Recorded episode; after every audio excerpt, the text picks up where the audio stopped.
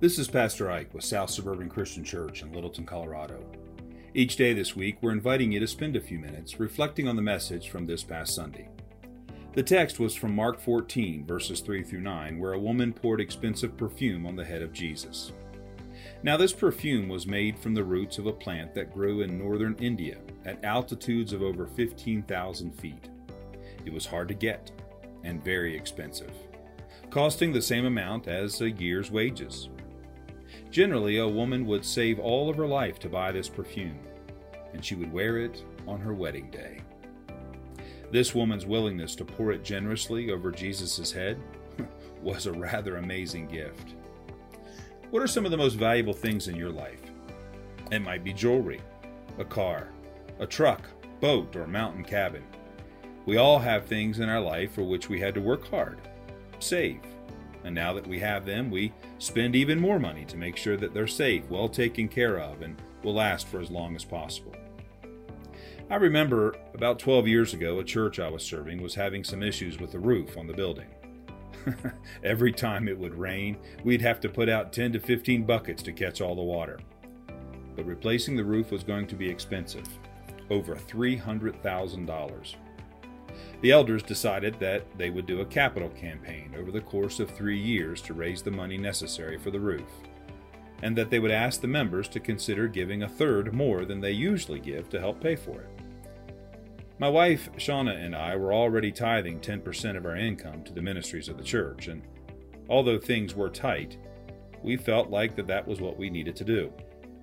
Now, this request was going to ask for another 3.3% we weren't sure we could do it. But as the pastor, we felt like whatever we would ask the people to do, we needed to do too. So we began to look for ways to cut expenses so we could afford to give the extra gift each month. As we looked at our bills, we discovered that our cable bill was 3.3% of our regular tithe. Now, I loved cable TV. Whenever an old Western would come on, I'd always watch it and remember with fondness the days my dad and I would spend Saturday afternoon watching John Wayne capture the bad guys.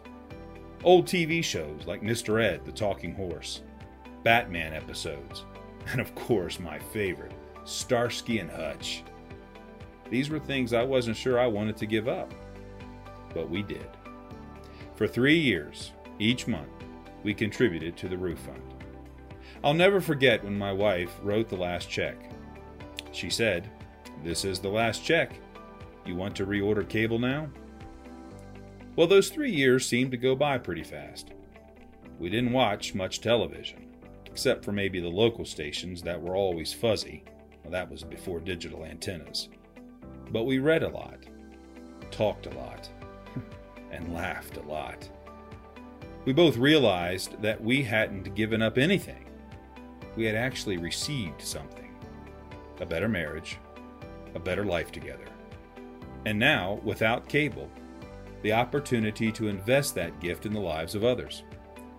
We had our first son during those years and decided to support a child through Compassion International with the same birthday as our son, a tradition we have maintained with the birth of all of our children. You see, giving up what you think is most valuable allows God to show you what really is valuable. Not a sermon, just a thought from South Suburban Christian Church.